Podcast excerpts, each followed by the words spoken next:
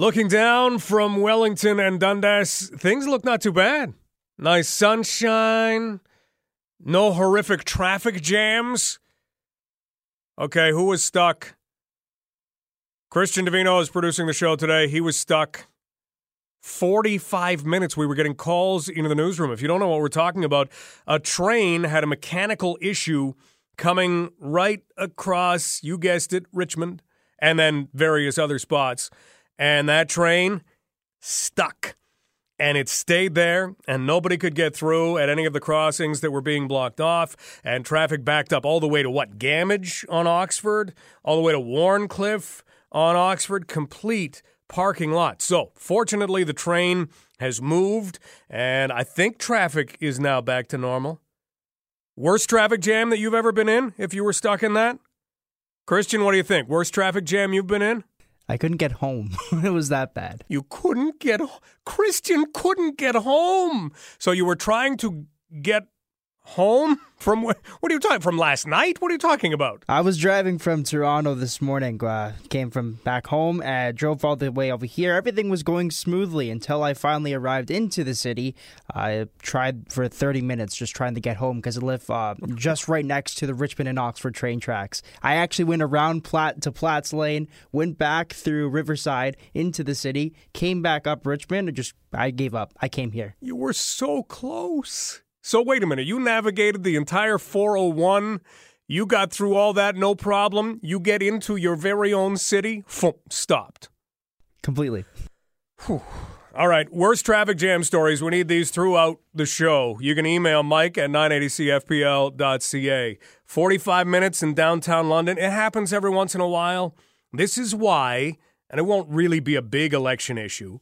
Some people will raise it, though. This is why people say we've got to move the tracks out of the downtown core. And usually they don't necessarily point to the ones at Richmond and Piccadilly, but yeah, that's that's kind of where a big problem can erupt from time to time. But doing that that's that's impossible. I mean, I don't think that's ever going to happen.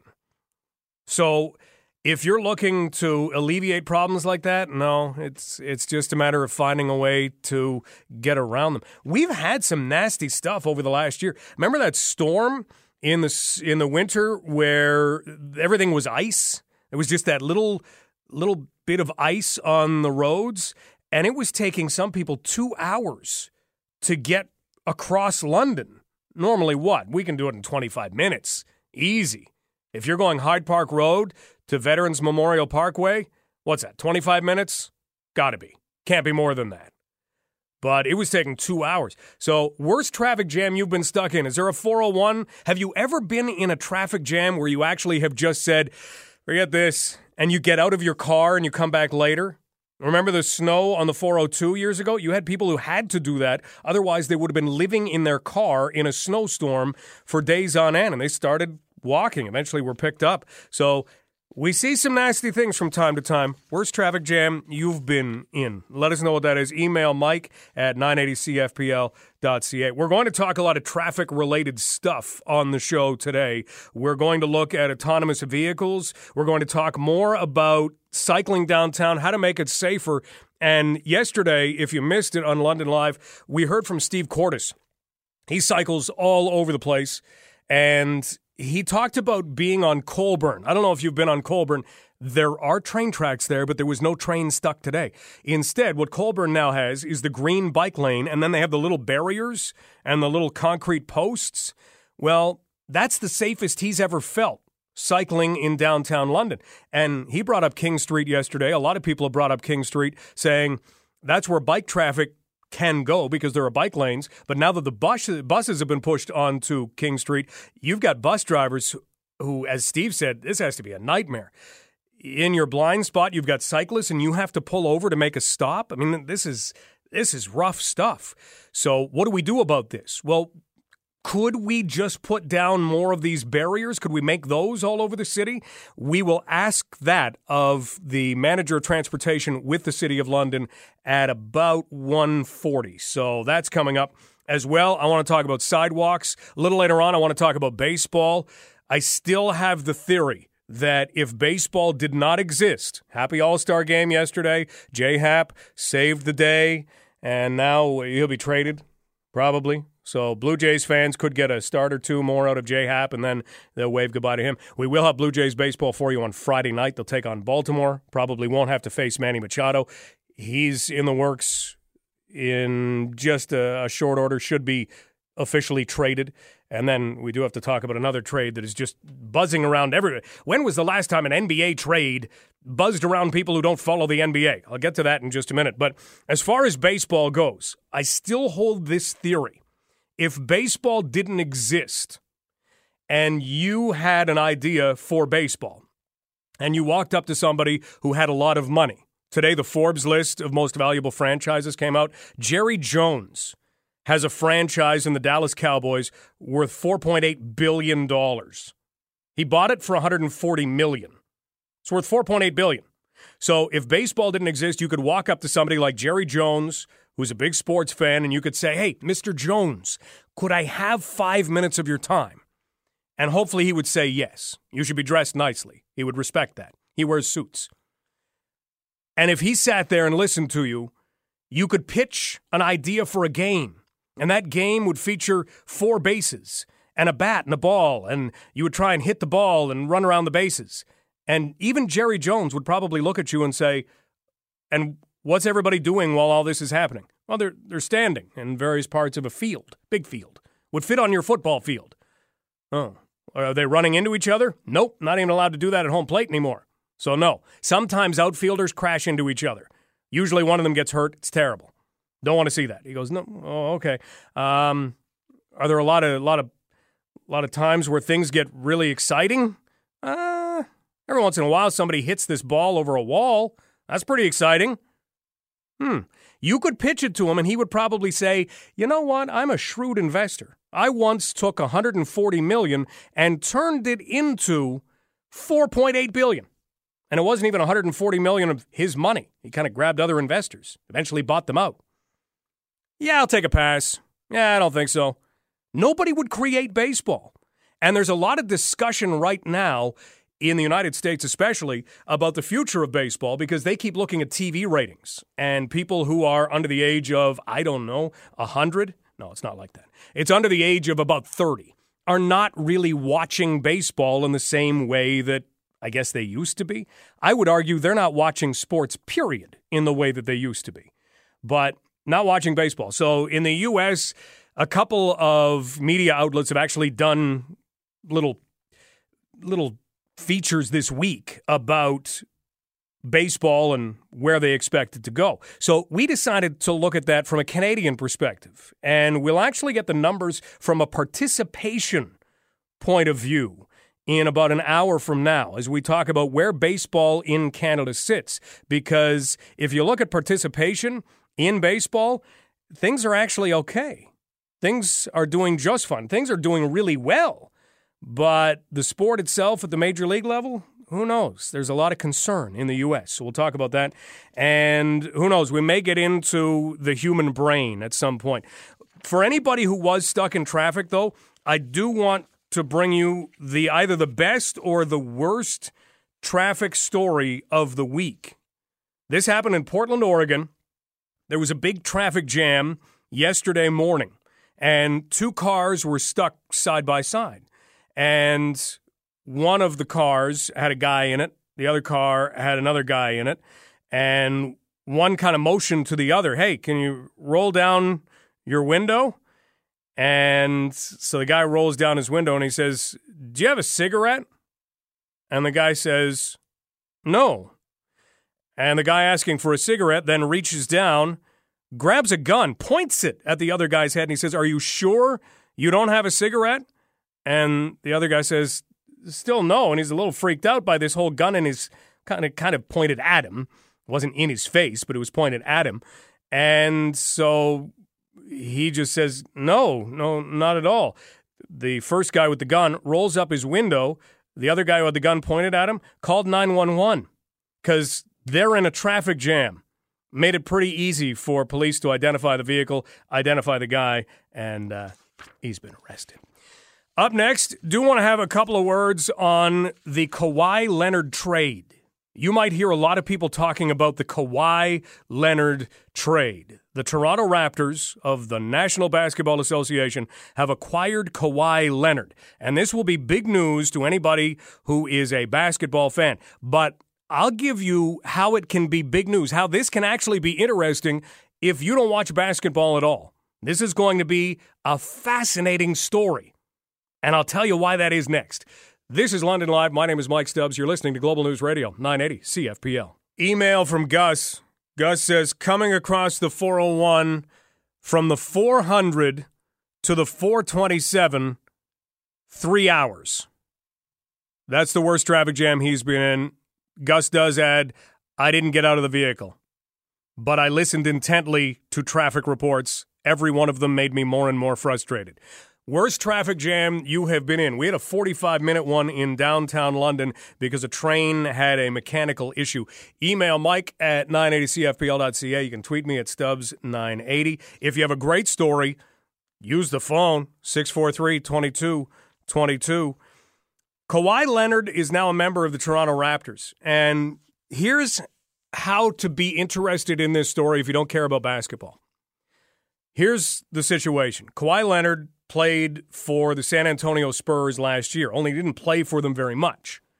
He suffered a quad injury, and then they got to a point where doctors had apparently cleared him, and he decided he wasn't going to come back.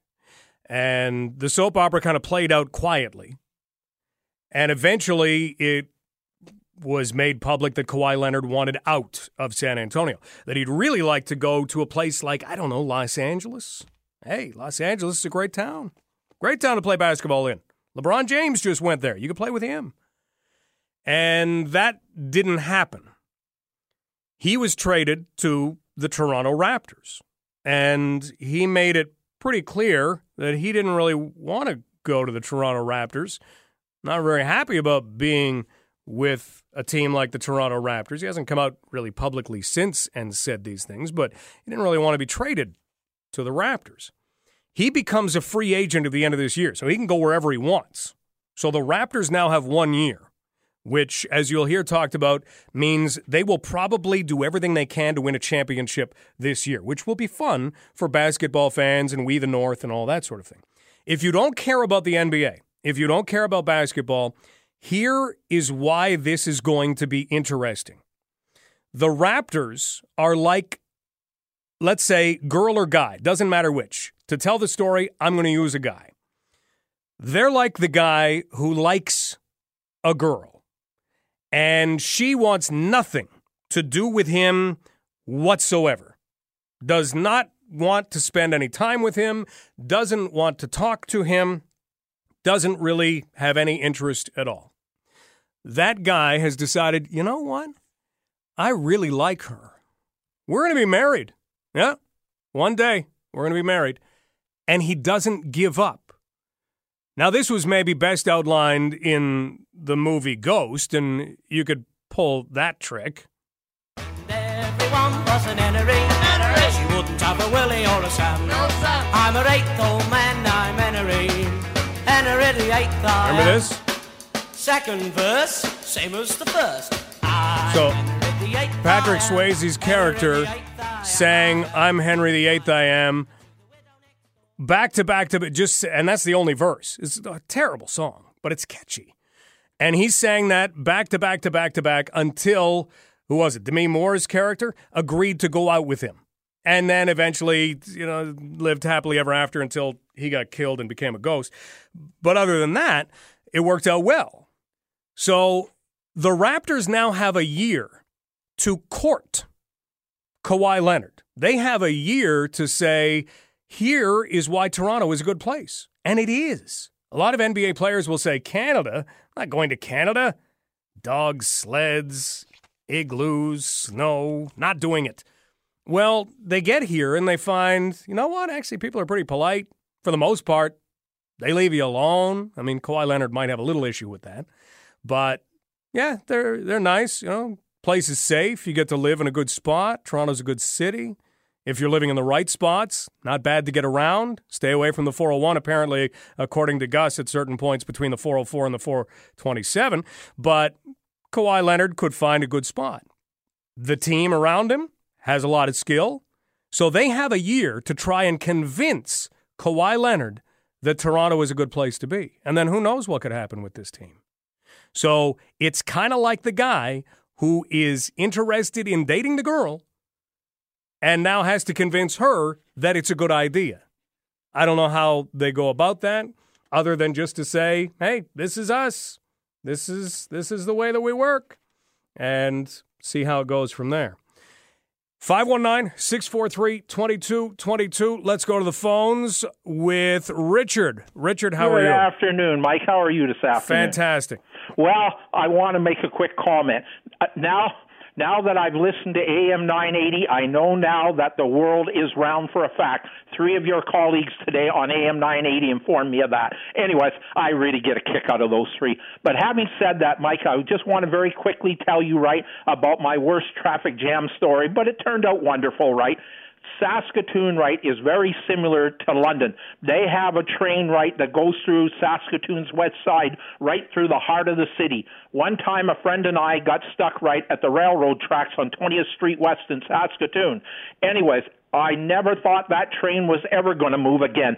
Anyways, we were very fortunate, Mike. It was close to a pizza restaurant, so I got out of the car and I went to the pizza restaurant, Mike, and I got us a pizza and I got us some coffee, and we sat there, right, and we waited, right, and we enjoyed our pizza, right, and it turned out very well because at the time, Mike, right, News Talk, right, was on at the time with John Gormley, so we got to listen to News Talk, right, for an hour, and we got to eat our pizza, right, and drink our coffee, and the traffic was lined up all the way back on 20th Avenue P South, as in Peter, all the way to St. Paul's Hospital. But finally, right, Mike, it did. Um, uh, uh, the train did start again, and we did get out of there. But we were there, like I said, for an hour, Mike. But like Saskatoon, London's the same way. There is no way that CN or CP Rail are ever going to move their tracks, right? So that is a totally dead issue. But anyways, you have a good afternoon, Mike. Okay, Richard, hang on just a second. I just want to make this clear.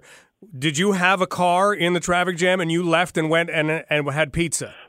I went and got us a pizza. What I did, right? No, the gentleman, right, that I was with, the guy that I worked with, he stayed in naturally right behind the wheel of the car. Okay. I, I went to the pizza restaurant, got the pizza, came back, and we sat in the vehicle and ate the pizza, Mike, right, and drank our coffee and listened to news talk, right, John Gormley. So it wasn't bad, but it is frustrating for people, right, Mike, when they got to get to work on time.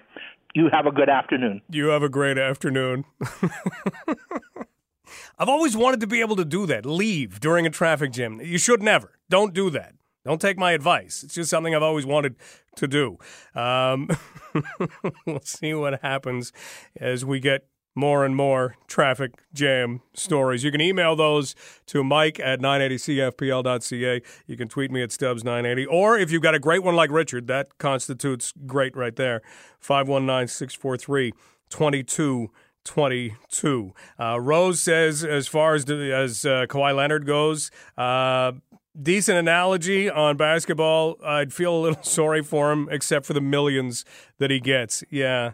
I mean, it's not like these guys are get they have to change cities. So Kawhi Leonard's not going to be able to walk the river walk as much anymore in San Antonio, which is a great spot.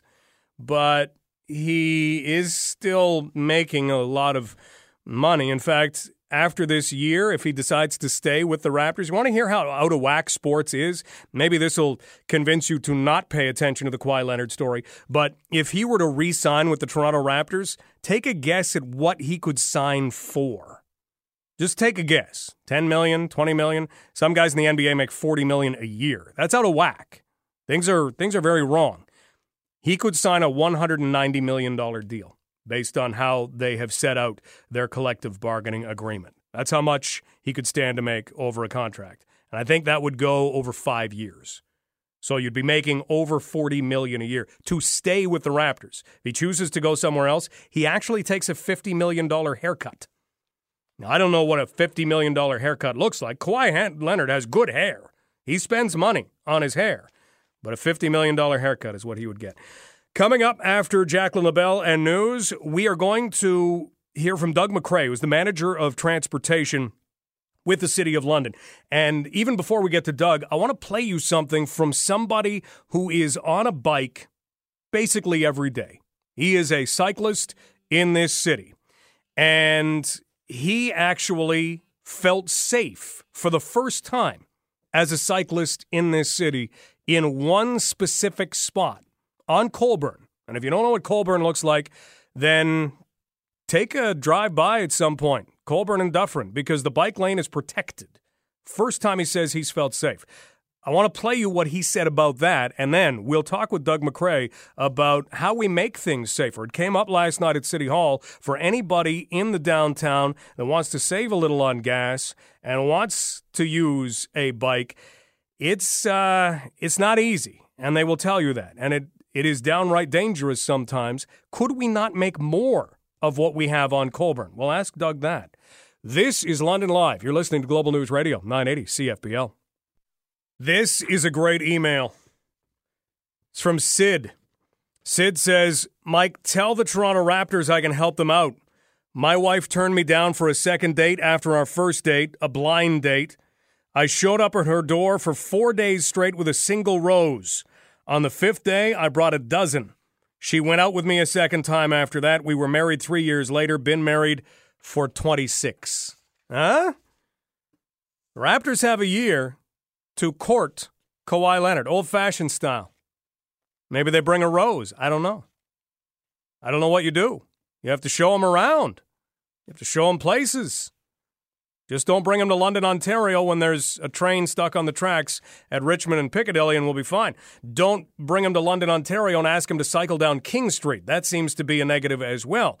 Cycling is something that more and more people want to do, would do, if they felt safer doing it. There are those who just say, hey, I'm doing it anyway.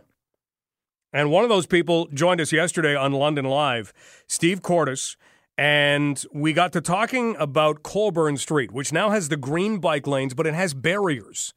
They have, I forget what those things are called. They're posts, they're poles. They have fancy names. Grommets? I don't think they're grommets. What are they? Sticks? No. But there's posts. And then there are other barriers too. I don't know what they're called. But they help to protect the bikes from the vehicles. And Steve actually talked about cycling on Colborne Street in a green bike lane yesterday with set barriers. I rode on that uh, bike lane uh, three weeks ago, the first time ever. And it was the first time, and that didn't, it didn't occur to me, like I said, I've been riding for 20 years. It didn't occur to me that I didn't feel completely safe until I was on that bike lane and I could just feel like a level of relaxation that as a cyclist I don't feel. And I thought, oh my gosh, this is what true safety when you're on your bike means. It's a beautiful thing. Huh? How about that? That's for a guy or from a guy who cycles all over the city of London. So didn't realize what true safety felt like until he was on that spot. So can we make more of those? Could we not just have that for every bike lane? Well, that's one of the things we will get into with someone else who does a whole lot of cycling. He's the manager of transportation with the City of London, Doug McCrae. He joins us next on London Live on Global News Radio, 980 CFPL. Let us know the worst traffic jam that you have been in. You can email the story. Doesn't have to be long, but we've had a couple already. 980CFPL.ca. One of the ways around a traffic jam is a bike. You can get around traffic jams pretty easily. You can hop off, walk it on the sidewalk, off road somewhere, Eventually, you get around.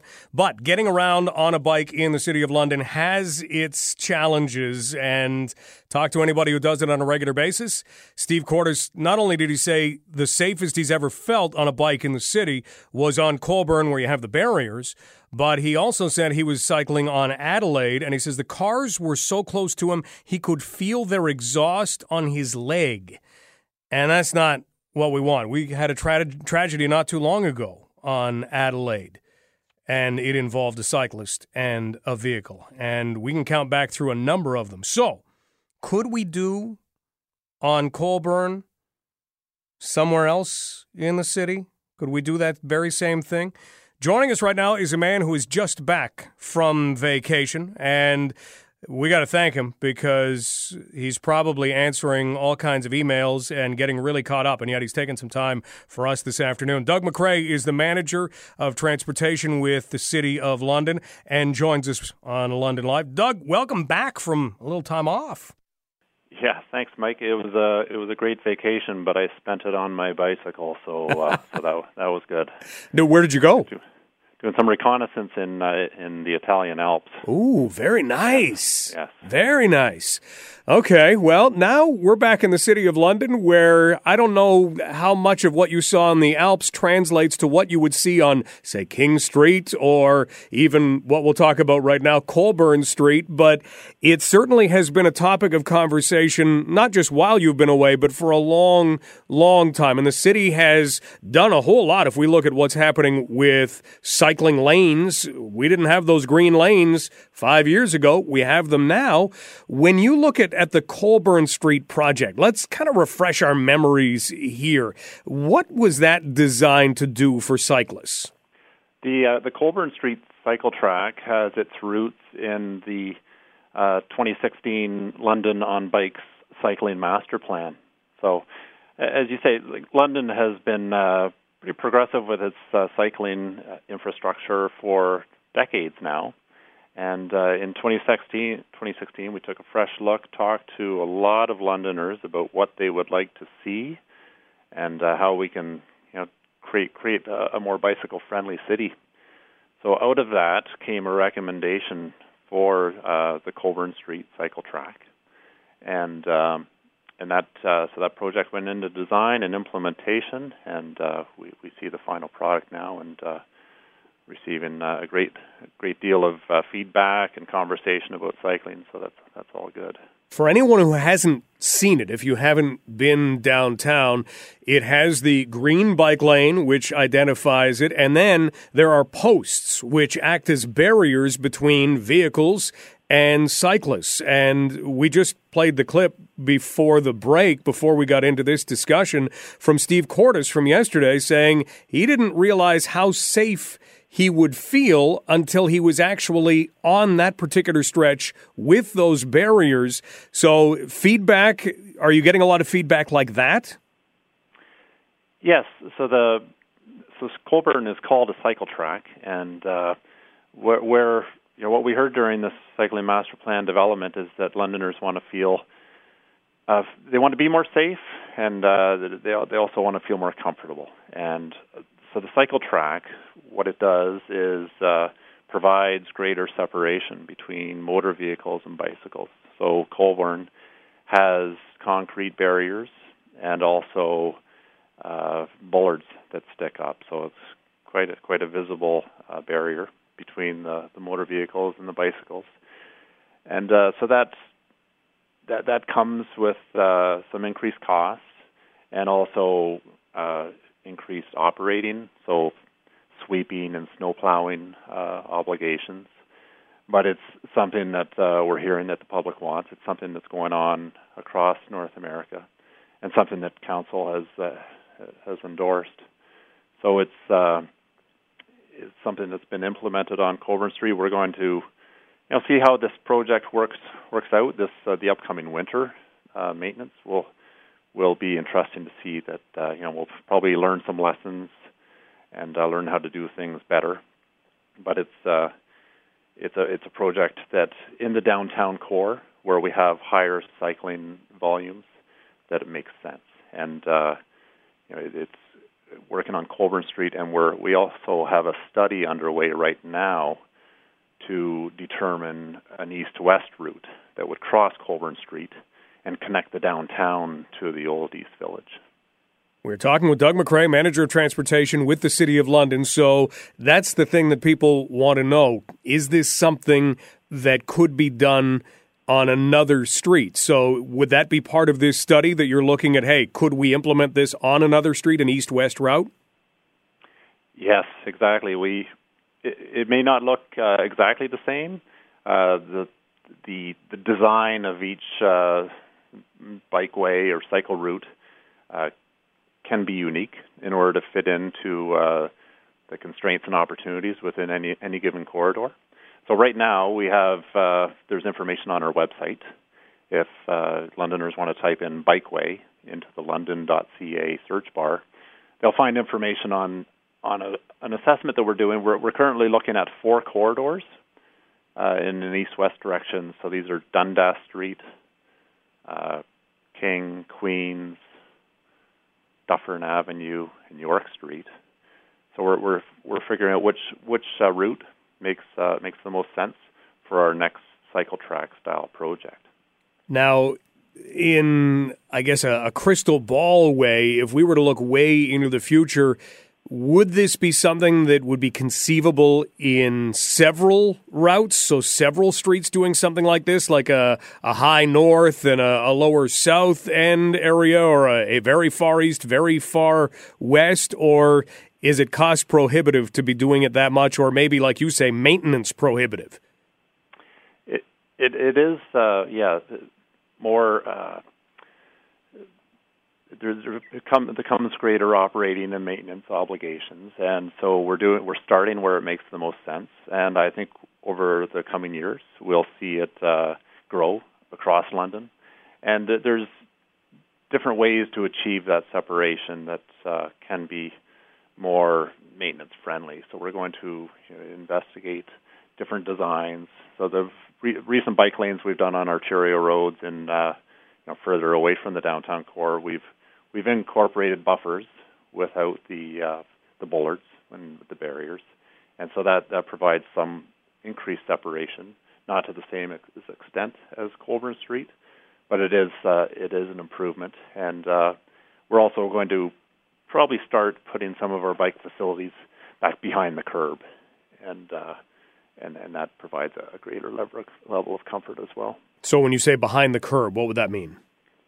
Uh, sort of be beside the sidewalk is and examples of that. We do already have several of those in London on uh, on some of our major arterial roads, and uh, and and that that you know have, having a one directional bike lane beside the sidewalk, as long as it's designed properly at intersections, can also be quite effective. And, and we we do have facilities like that. Uh, and an example where we've just improved those is at uh, Fanshawe Park Road and Adelaide Street North. Uh, we have the, the boulevard bike paths there, and we recently installed cross rides, which essentially are like a like a crosswalk but dedicated for cyclists, and it's it's an improved crossing where uh, you know, there's more awareness, and, and again, some of that those green pavement markings that make drivers more aware of the cyclists and so give cyclists more def- direction as to where, where they belong on the intersection. Doug, thank you so much for the update on this. Again, welcome back. Keep the Alps fresh in your mind when you're cycling along Colborne. Just just picture a big mountain out in front yeah, of you. All right. Will do, Mike. Take care. Okay, thanks. Doug MacRae, manager of transportation with the City of London. Sometimes, depending on cloud formations, it won't look like the Alps because the Alps are really pointy.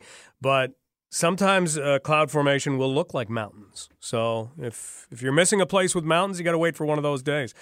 What does this mean? Well, this means that the city is still proactive as far as bike lanes go. Now that they're underway, they will continue to expand on them. It's about finding a nice little balance and Doug brought up the best point about the actual little guarded off bike lane where you have the posts and you have the barriers that how do you remove snow from it? You know, what does that do for snow removal? You have to have people with shovels. Can you fit a sidewalk cleaner down there very easily? Do you have to move them out for the winter? Could we do that? Can you have you know, let's let's think about it. Even if you had plastic barriers, I don't know how safe the cyclists would necessarily feel. The big concrete ones would feel a whole lot better, but you have plastic ones. I don't want to run into something plastic. Every once in a while, somebody will hit a highway cone, but for the most part, you try not to. If we could have something like that, that like they have, let's say, at Covent Garden Market, where they're removable, where you can actually get big vehicles in where the ice surface goes right in front of Covent Garden Market because you can take out those barriers? Could we do things like that? Again, we're looking at a pretty big cost, but it would help transportation? Or do we do largely what Doug was describing at the end and throw the bike lane on the other side of the sidewalk? It's what they do in Ottawa in a lot of spots. Works out well. So that's another alternative. Or maybe do we just turn one sidewalk into a bike lane? Would you be up for that? And just have two way sidewalk traffic? Because let's face it, we're not New York. New York, they have all kinds of pedestrian congestion downtown, and they make it work. What if one side of the sidewalk was for pedestrians and one side of the sidewalk was for cyclists? Would you be in? We'd have to get a lot of signage. There'd be money there. What do you think? Decent idea? Dumb idea? I'm open to criticism. 519 643 2222. You can email Mike at 980cfpl.ca or tweet me at Stubbs980. I've always been a big proponent of bikes on the sidewalks. When our kids were small, I'll take I'll pay the fine. That would be the cost of doing business. Me biking with my kids on the sidewalk. You want to find me? I'll pay that. Cost of doing business because I'm not cycling with my kids on the street. Not happening. We cycled on sidewalks all the time. Now they're too big to cycle with me anyway. But we did it all the time, never got fined, never even got a warning, never ran into anybody. We've had this conversation before. But what do you think? Could we do one side of the sidewalk for pedestrians, one side for cyclists, and just save ourselves a whole lot of headaches? Are you in? 519 643 2222. We've got a couple of minutes. We'll take a quick break. We'll come back in a moment. This is London Live on Global News Radio, 980 CFPL. Still trying to figure out how to get around at least it's not in a big traffic jam like we had earlier, right before noon. That thing lasted about 45 minutes to an hour. Train had a mechanical issue. So here's just a brainstorm of an idea. I've always been a part of cycling on the sidewalk, quite enjoy it, lots of room, never hit anybody. Now I know you'd be saying, well, it's dangerous. What if we made one side of the street for cyclists, the other side of the street for pedestrians. You in? Dumb idea? What do you think? 519 643 2222. Jack, what do you think? Yeah, hello. Hey, Jack. How are you today? Good, Good. thanks. Um, yeah, the cycling. I am with you on making a uh, sidewalk lane downtown, but you know something the city could change really, really fast. I'm a cyclist. I love doing it. When you get out to where I am, Wonderland and and uh, Wharncliffe and places like that, let us ride on the sidewalk. Pedestrian traffic is next to nothing, and trying to ride a bike up the side of Wonderland Road at rush hour, you're going to get killed doing that. Yeah, no one touches that. And Adelaide is just dangerous, and people do actually go on Adelaide. Yeah, exactly. And like I said, downtown I can understand because there's a lot of pedestrian traffic. But, you know, uh, downtown proper, like say from Ridout Street across to Adelaide, like you just said, uh, yeah, walk your bike or, or stay on the road or make a cycle lane out of one of the sidewalks, but outside of town, make it easy. That's just the uh, city council saying, yeah, okay, you can ride your bikes on these streets outside of downtown proper. Well, you make a good point. There is not much pedestrian traffic if you go along, say, what do we call it still? The Golden Auto Mile, where you're just south of Commissioners on Wharncliffe. There's not a lot of pedestrian traffic there. Jack, I love the idea. Thanks for the call. Okay. 519 643 2222. Dominic, what do you think? Uh, well, I have grandkids, and I have kids of my own. I have a seven-year-old, and I think that one side uh, for pedestrians and one side for cyclists is the best thing that could ever happen. I think signage is is a lot cheaper than a life. I like that. We can put that on a sign. To tell you the truth, Dominic, thanks. Thank you. Have a great day. 519 643 2222. Got a break for news. If you are on hold, please stay on hold if you still want to talk about this issue. After news, we are going to talk about how baseball is doing in Canada because the United States, they're not all a flutter over it. I don't know if the United States gets all a flutter. With Trump as president, can you can you be all a flutter? I don't think so. It's not a good word for old POTUS. But they are talking about the health of baseball, the future of baseball. I worry for the future of baseball, especially at the professional level. It's dull, in my mind. It's very dull. It's not enough happens, and I'm an old guy, so they don't have a lot of people watching this stuff. There are people who do it. In Canada, though, if you look at it as a participation sport, things are doing just fine. We'll address that after Jacqueline LaBelle. This is Global News Radio, 980 CFPL. Let's talk some baseball because there's no baseball to talk about today.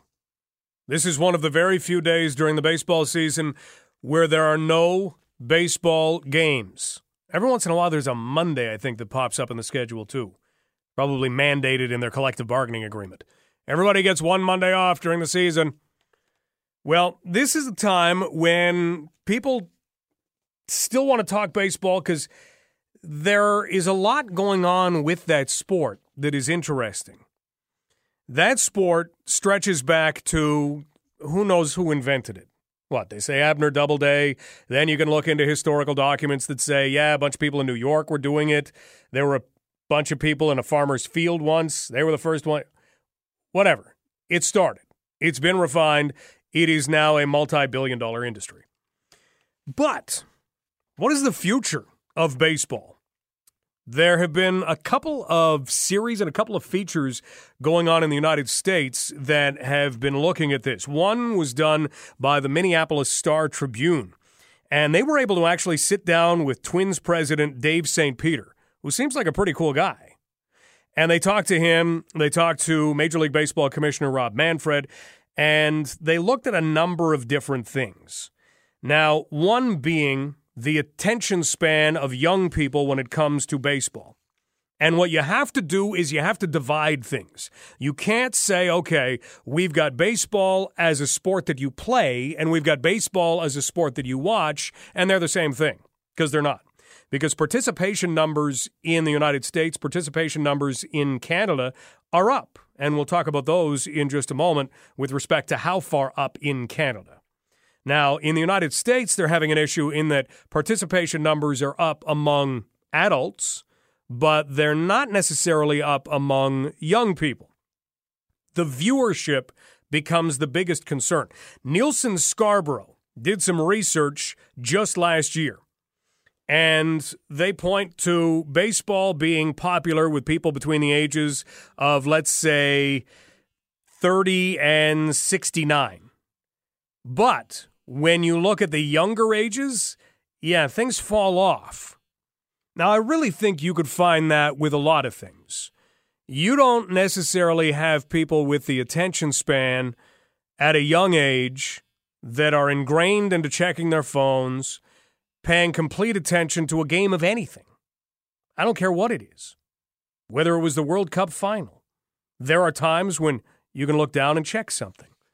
And David St. Peter, Twins president, pointed that out. He, he said, I can't make it through a whole game without doing something else. This is a guy who's president of a baseball team at the major league level. I got to do something else. And he says, I don't apologize that. I've got my phone. I can see if something's going on. I can go back. And he says, he's not apologizing. He says, I hope baseball is not held to some higher standard. He says, I think people do that with other sports as well. And you know what? He's probably right. And when you look at some Major League Baseball numbers, TV numbers, yeah, they're dropping. But we can't really look at rating systems the way we always have because people don't just consume things by way of TV, by way of radio. We've got to have different ways of measuring things, and we've got to use those now because the old ways of looking at TV and radio, not the same.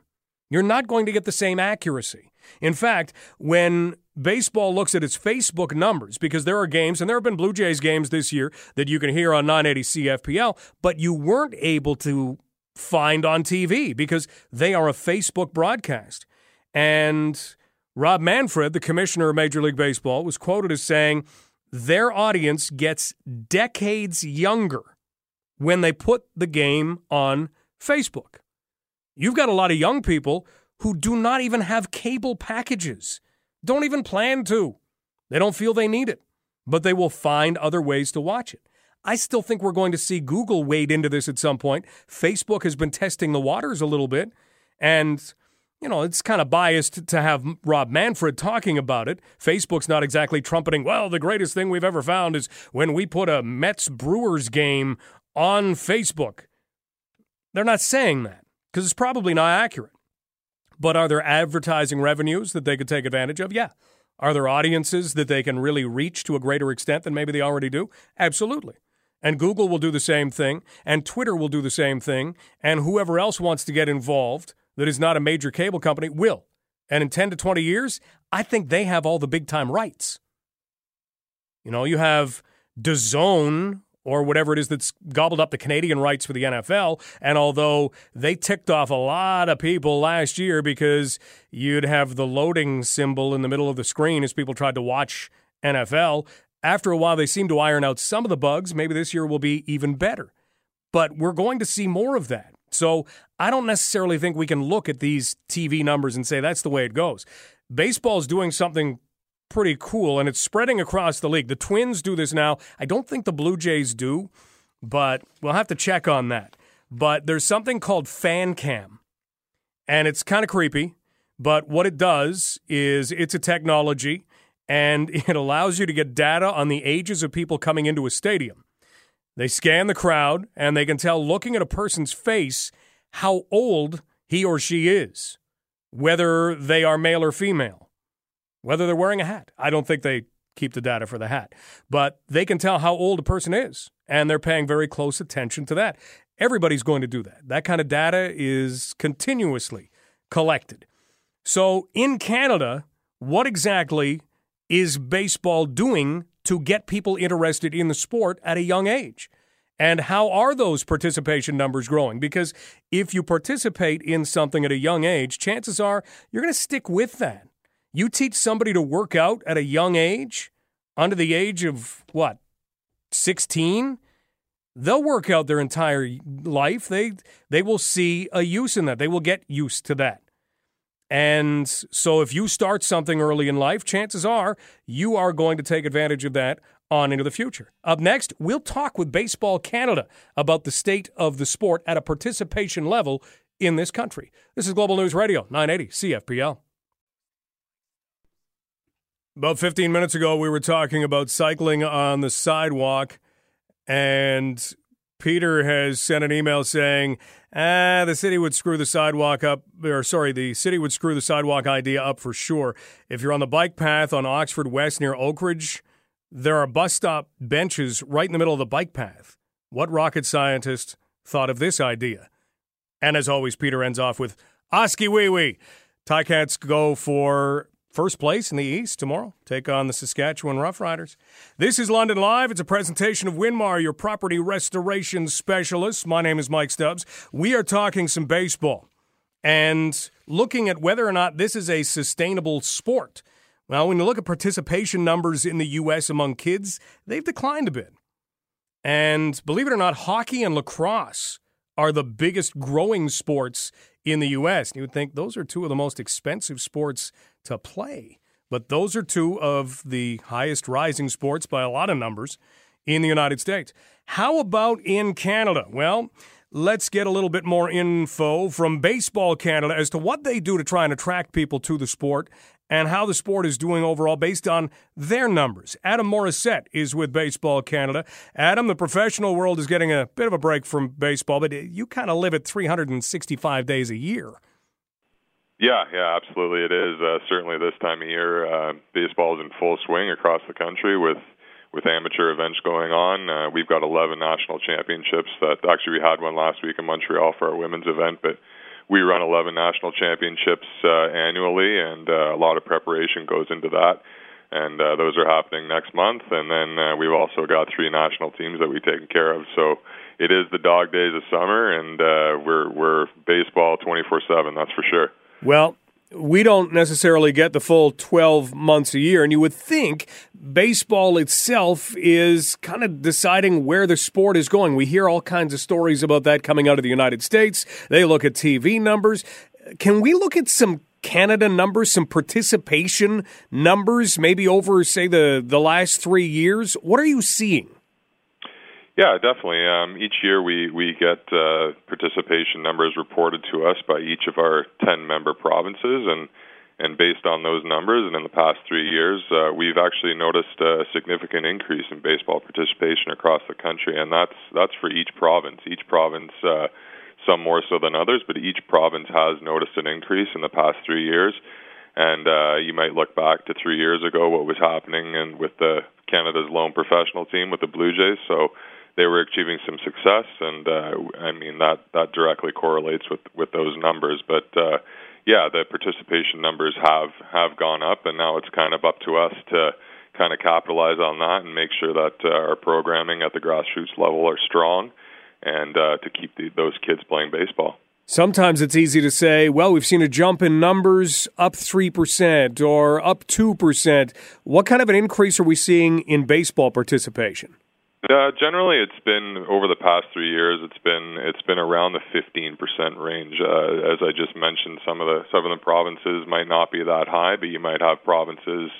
Uh, just Quebec comes to mind where they've they've been up over the 20% range. So um, yeah, across the board though, across the country, it's been it's been a steady climb. Uh, in 2015, it was 15%. It's kind of gradually climbed uh, since then. So again, these are based on numbers that are reported to us by each of our 10 member provinces, and we're we're certainly happy to to hear that news and share that news each year. Adam Morissette with us from Baseball Canada as we look at the state of the game from a participation level and from an amateur level in this country. Adam, one of the things you mentioned right away was females in baseball. How about participation on the female side? How's it doing? Yeah, to, to, to go along with the increase in, in participation overall, we've also noticed a steady climb in uh, in female participants in baseball, which is great, and that uh, that's a direct response to some of the great uh, programming that's going on throughout the country. We actually just had our uh, senior women's national championship in Montreal a couple weeks or two weeks ago, and we we picked our national team that's going to be representing Canada at the Women's Baseball World Cup next month, and we actually have two other um, all-female national championship tournaments that are going to be taking place in August. And and one of the exciting things um, about one of the events, 16 U Girls, that's going to be taking place in Nova Scotia, is that all 10 provinces will be sending a, a provincial team to that event. So that just kind of speaks to the the fact that uh, baseball is growing across the country, especially with uh, in, with regards to females. And um, there's there's proper programming in place and, and good coaching and good competition for these girls to play in. So we're certainly happy to see that and we look forward to where it can go in the future as well. When you look around the world, females in baseball, is, is that something that, that we're seeing maybe more females get involved in?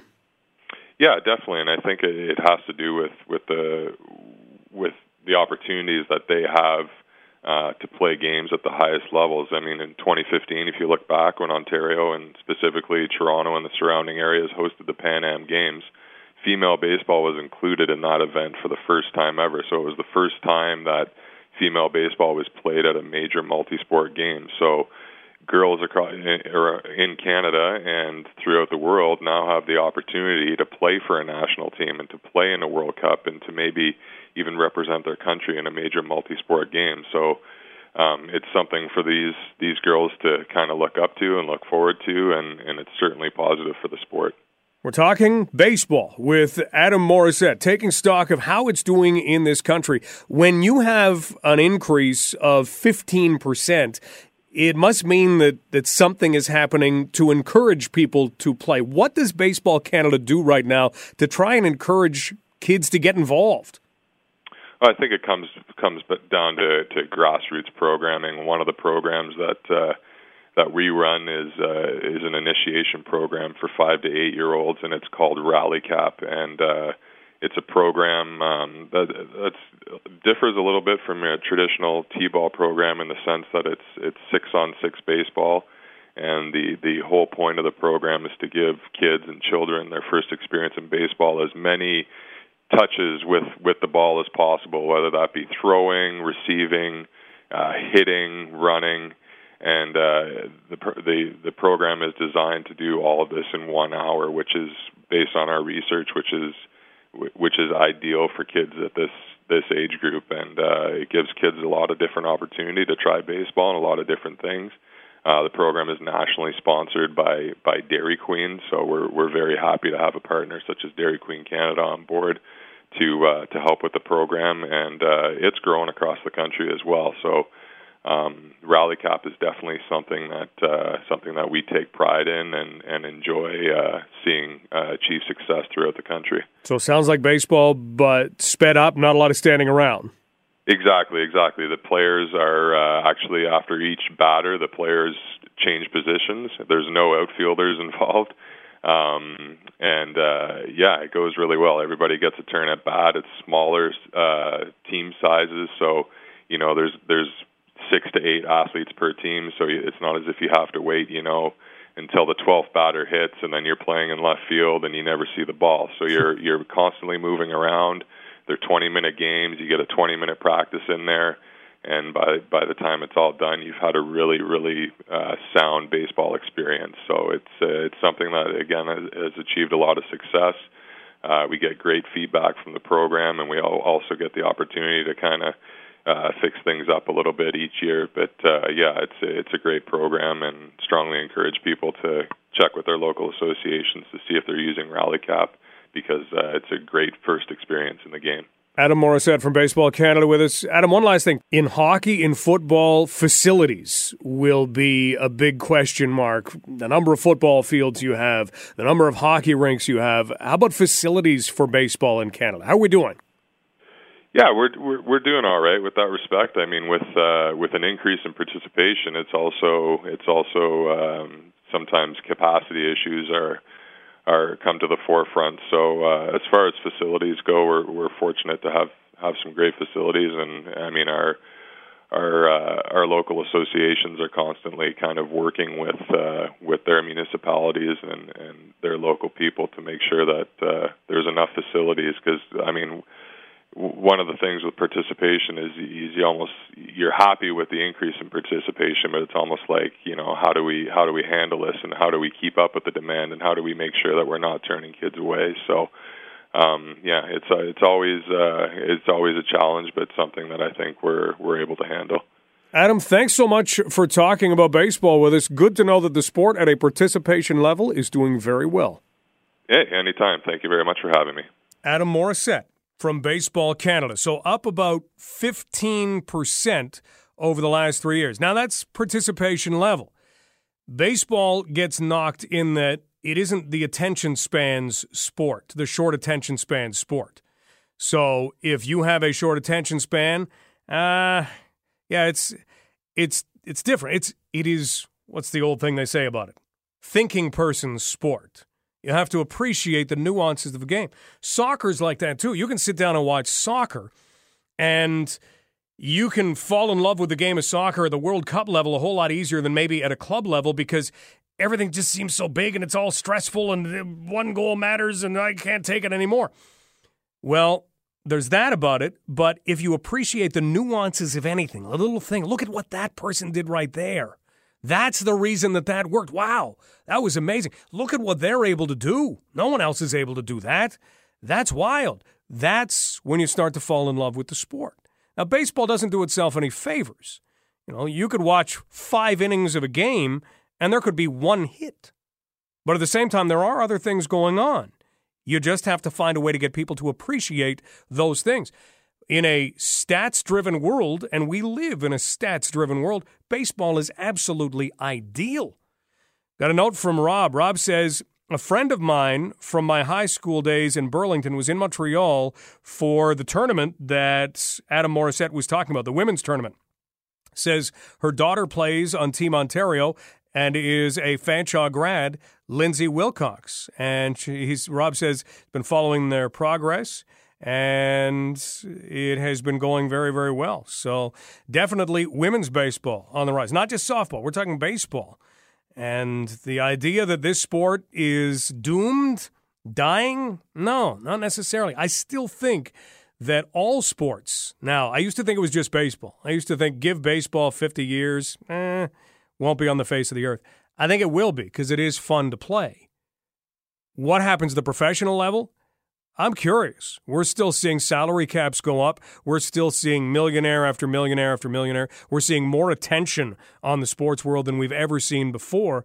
But I'm not convinced that that is going to continue, that you have that attention that will continue in the same way. Sports have turned themselves into soap operas. You know, what is one thing that is dying in the world?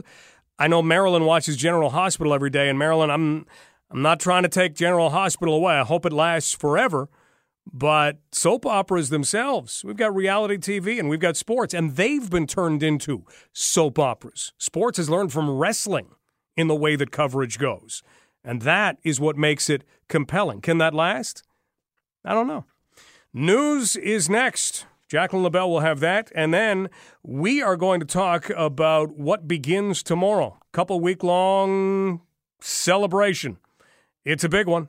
This is Global News Radio, 980 CFPL. There tends to be a cycle of culture in this world. I don't know how accurate it is, it is anymore, but Europe will start doing something and then it'll spread to the United States and then it spreads here. You would think, with how small our world is and how open everything is thanks to the internet, it would go more quickly. I don't know really whether it does. I don't pay attention to fashion trends or anything. You should see how I look you would understand that.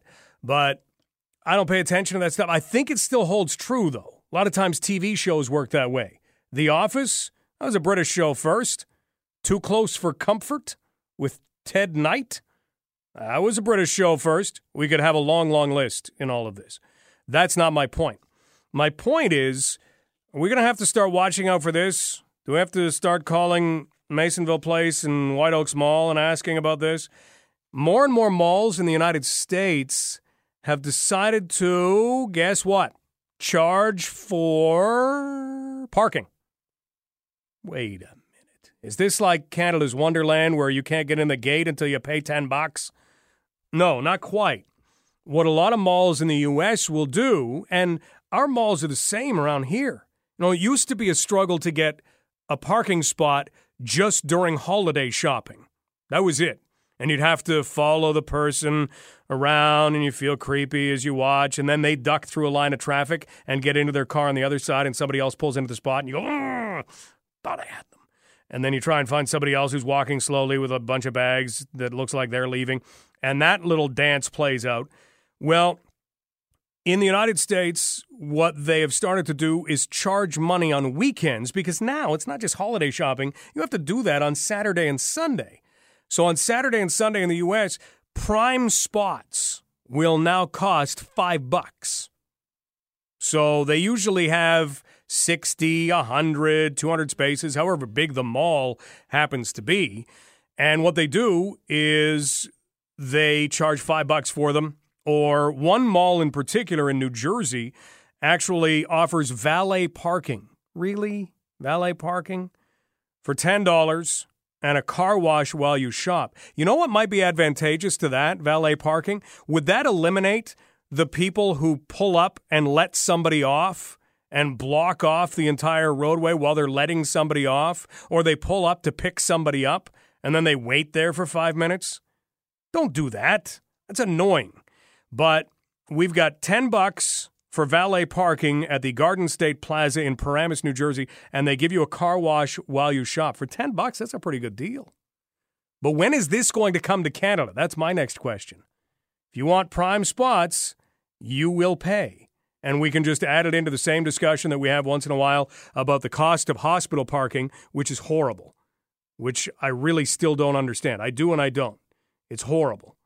Uh, it's very unfortunate that we haven't figured out a way around that the cost of parking at post secondary education spots, do we call them that? Colleges, universities, other schools, tends to be pretty expensive. Malls have always been nice and free. But now, now, people are starting to get smart on this. People are starting to charge money. And once it works in one place, there's no word that this has come from Europe. This might just be a U.S. thing. Look for us one day to definitely adopt that around here. We'll have to check in to see whether any malls are doing it already. In a moment, we're going to talk Pride because it kicks off tomorrow. It is a huge festival for this city, and we'll get the lowdown on some of the things that are taking place this year. London Police Services set to raise the pride flag tomorrow at their headquarters. And I'm, I'm interested to ask about this. That's where we'll start the conversation. We'll do it next. This is Global News Radio, 980 CFPL. We have a great big festival set to start. I think this is the biggest, isn't it? Does this run the longest? I think it runs longer than Fringe Festival. Pride gets going. Joining us right now from Pride London, Andrew Rosser. Andrew, how are things? Oh, they're great. Things are uh, ramping up. We've got our big launch tomorrow uh, of the 11 days, so we're uh, we're really excited. Is this the biggest? Is this longer than the Fringe Festival? I'd have to look that up. You know, I think eh, depending on the year, I think sometimes the Fringe does go a full two weeks. Okay. Um, but yes, we're definitely uh, one of the longest uh, events ha- that happen in the city. Now, it used to be just Pride Parade, and that was fun. And then things continue to grow. This year, would you say Pride 2018 is bigger than Pride 2017? Absolutely. Every year we uh, we try and add new activities and events, um, while keeping obviously some of our favorites. Obviously, the parade and outdoor festival are kind of the the mainstays. But um, every year we're looking to expand and make our, our festival more inclusive and have more offerings for kind of every everybody in the city. Let's look at tomorrow. We've got the pride flag being raised in at least one spot that I know of. It may happen in other spots, being raised at London Police Headquarters. Is that something that you plan to be at? Absolutely, yes. Um, this is, I believe, their third year that they're raising the flag. Um, and it's such a great show of support. Um, the police are very supportive of our community and work year round to keep our community safe. Um, and they they really do uh, support us throughout the festival, and I'm thrilled to be there for the flag raising. I know Western put theirs up on Monday. Fanshawe is either putting theirs up tomorrow or uh, on Friday, and I'm sure there'll be lots of other flags going up around the city. Andrew Rosser with us as we talk Pride London on London Live. When we look to Toronto, there always seems to be that underlying tension between police services and the Pride Festival. In London, can you describe what it's like? Yeah, and I, you know, it's not unique to Toronto, although um, the Toronto in, uh, Pride incident with Black Lives Matter a, a couple years ago really kind of brought to the surface the issues of policing in our communities and and how the massive police presence in such a celebratory event um, in all cities can be problematic when we think about our more marginalized groups, like our our members of our trans community or member uh, people of color or our indigenous people. Um, so I think it's really brought around the conversation about uh, authentic uh, participation in Pride and how can we be more inclusive and if removing the uniform um, from the parade is one way to do that. We need to listen to our communities, um, and we were thrilled that the police are still participating, um, just not in uniform. Is that a conversation you feel is still ongoing into this year? Absolutely. I've been uh, talking about this for over two and a half years, and every community has a different way that they're handling it. Some have uh, asked the police to participate in completely different ways. Um, some have not um, made any changes. You know, I think the hardest part for me is to see when I think about London Police and their 800 staff. I think they're all humans, and yes, there are some horrible systemic things that have gone on in policing, and we have a lot of work to do. But there are some really great people in that organization that support us, and so I think our board's perspective was how can we work together with the police to make changes and improve relations with these communities without completely getting rid of them. And in, in Toronto, with all of what's going on with uh, the investigations with the, the homicides in the village, and they they had to get rid of the police this year for sure. And uh, I really hope they can mend those um, those relationships because the institute institution of policing isn't going anywhere, so we need to make it change and work for all of our communities. Andrew Rosser with Pride London joining us as we talk about the start of Pride, which is tomorrow. Everyone always wants to know exactly when the parade is. Andrew, what is the date for the parade? So the parade is a week from Sunday, so it is Sunday, July 29th. Um, we will be uh, following almost the exact same route, although um, early next week we're going to publish our new map. We've due to some of the construction on Dundas, we're going to take a, a small detour um, to Wellington, but uh, for the most part, we'll be on the same route as last year. Not bad considering the construction. you must have wondered for a while whether you were still going to be able to have a similar route. Absolutely. Well, we turned just before the major craziness on Dundas, but uh, with all the buses being rerouted down uh, Queen Street there, we just want to make sure everybody that's there to watch the parade is safe. So we're just going to we're going to turn a little earlier and uh, make our way up to the Victoria Park. Okay, and if somebody wanted to find the map, where do they go? So, best place would be uh, our website, pridelondon.ca, or our Facebook page. Andrew Rosser with us from Pride London. Pride kicking off tomorrow. London Police Services will be raising the Pride flag at their headquarters. As Andrew says, other Pride flags are already up in the city. Andrew, what else are you looking forward to? What else do we need to know about about 2018? Well, um, one thing that we have so many great events that happen every year. We have one of our largest um, art shows and sales is opening tomorrow. So we have our reception, um, opening reception for that. That's tomorrow night at the TAP Center for Creativity, formerly the Arts Project. Um, and then we have some really great new events like our Pride After Five networking event tomorrow, which is just a chance for um, people to come and network and, and talk about their businesses and what they're doing. Um, kind of, you know, for those LGBT plus professionals in the city. Um, and we tomorrow, or sorry, I'm getting my days mixed up, but on Friday, um, kind of a, a passion, a passionate event for me would be our Ally Blood Donor Day. I've done a lot of work with Canadian Blood Services to raise um, awareness around that issue, and I'm really proud that we're the, the one city in Canada that has consistently done this Allied Blood Donor Day for the past five years. That's fantastic. And that's something else that we should look at because there is always a stigma that exists. How do you feel that that's being dealt with now? Well, I think it it's getting better. Um, the biggest frustration is when I see a, any community kind of protesting another organization that is trying to do good work. And I think that's what I felt with Canadian Blood Services. Yes, they have a policy that has been discriminatory against um, specifically gay men. Um, but unfortunately, they're governed by Health Canada, and health policies are very hard to change. So, you know, and we've done a lot of work in the five years to get to where we are. There's still a lot of work to do, but these Allied Donor Days are a good chance to bring up the topic every year remind people that there is work to be done and that Canadian Blood Services is working on it. But also, we need blood in our blood supply, regardless of what anyone says. It saves lives every single day. So I'm proud that I have people that come and donate on my behalf every year at Allied Blood Donor Day. And you were mentioning other communities are not having the same success for something like this?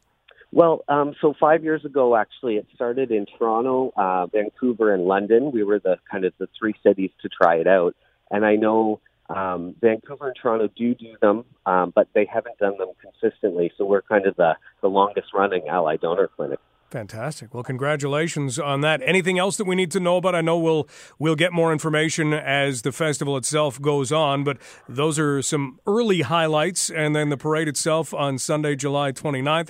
Anything else you want to add? Yeah, you know, I should mention this weekend because we kind of straddle over the two weekends. This weekend's really big, especially for families.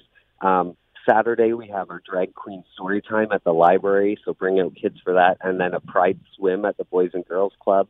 We have our awards night, comedy night, um, and our, our women's pride party. And then on Sunday, last year we did our first um, RBC run with pride. Um, and this year we've added a, a 10K along with the 5K and 1K. So register now for that because um, it's going to be a great event and it's raising money for the Pride London Festival Endowment Fund as well as Atlohsa Native Family Healing Services.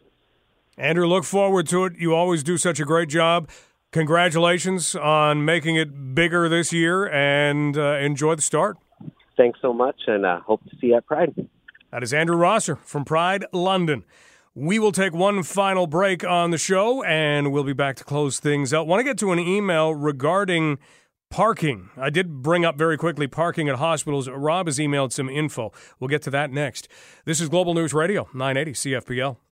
Coming up tomorrow on the show, we're going to jump from baseball participation to overall participation in kids' sports, and we'll be in conversation with Reed Maltby, and he's part of Changing the Game project. And one of the things that they look at is the elitism of sports. And it's not so much who can play and who can't play, but it is the elite that do play and the push to be elite, the push to have your kids in all kinds of different schools. In hockey, it's stick handling school and skating backwards school and lacing up your skates fast school and all the other schools that exist. Those exist for soccer and baseball and football. And hey, for high end athletes, they are fantastic. But there are a lot more people outside of high end athletes who participate in these things. The other part of it is if you want to play a sport these days and you want it to have any kind of structure at all other than showing up at the Y, you've got to do it four and five days out of the week at the age of seven. And so that's something else that the Changing the Game project looks at. So we'll talk with a man who's very, very passionate about it, Reed Maltby. I think you'll like him. He'll bring up some very interesting things. We mentioned very quickly parking at hospitals, and I just wanted to touch on this. Rob sent an email. He says, If you're someone like me and you make frequent trips, the parking pass is a huge money saver.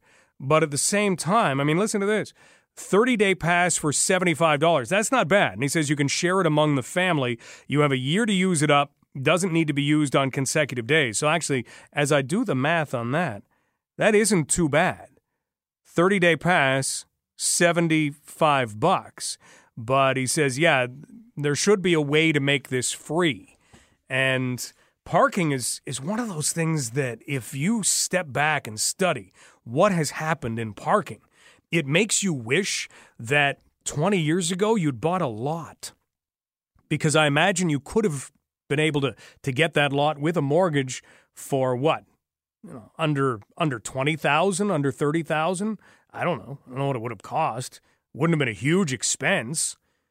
And think of what you could do with that lot now. Now, all of them are being taken over, it seems, by different private companies. But parking has definitely changed. Now, you don't go to downtown Toronto without expecting to pay at least 20 bucks, right? If you go to a game or a concert in London, we're pretty lucky. We can get in what, still for 10 bucks, 15 bucks for event parking? That's not outrageous. If you want to find outrageous, try and go to something at Comerica Park. Try and go to something, try and go to a Lions game or a concert at Ford Field. You're going to pay 50 bucks American to park close. And there are a lot of people who would rather park close than park far away even though downtown Detroit is much better than it used to be, much different than it used to be, you're not going to have people saying, "Yeah, you know what? I found this lot. It's uh, it's way back there." And when the concert's over in the dark, I'm going to go way back there all by myself and get my vehicle. That isn't something that a lot of people are comfortable doing. So you'll pay 40 and 50 bucks to be close. Parking is absolutely wild the way that it has progressed. We touched on paying for mall parking spots. We'll have to shoot a note to Masonville Place and White Oaks Mall just to see whether or not they have any intention of following what some of the places in the United States are doing. The other thing we didn't get a chance to talk about today was autonomous vehicles that do actually run through downtown Detroit, and we will make sure and do that tomorrow. London Live is a presentation of Winmar, your property restoration specialists. Coming up next, we have Matt Trevithick, we have Jacquelyn LeBel, and they will have the day's latest stories that will focus in on things like cycling and some of the issues that have come up around cycling in the city. Thanks to Christian Davino. My name is Mike Stubbs. This is Global News Radio, 980 CFPL.